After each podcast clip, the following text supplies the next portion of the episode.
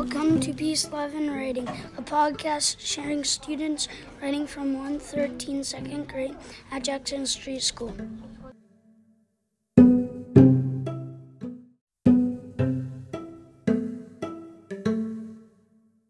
Best Day Ever and the Museum by Jose. My dad surprised me with taking me to the museum. Yes, I, I said, and, and I ran in. They also had a raptor and brachiosaurus. I said, cool. I was excited, and a baby dinosaur. And there were two T-Rexes fighting, and there were the um, animatronics so they can move. I said I, I was scared uh, uh, when I heard them roar. Then we went to a ride and it was cool.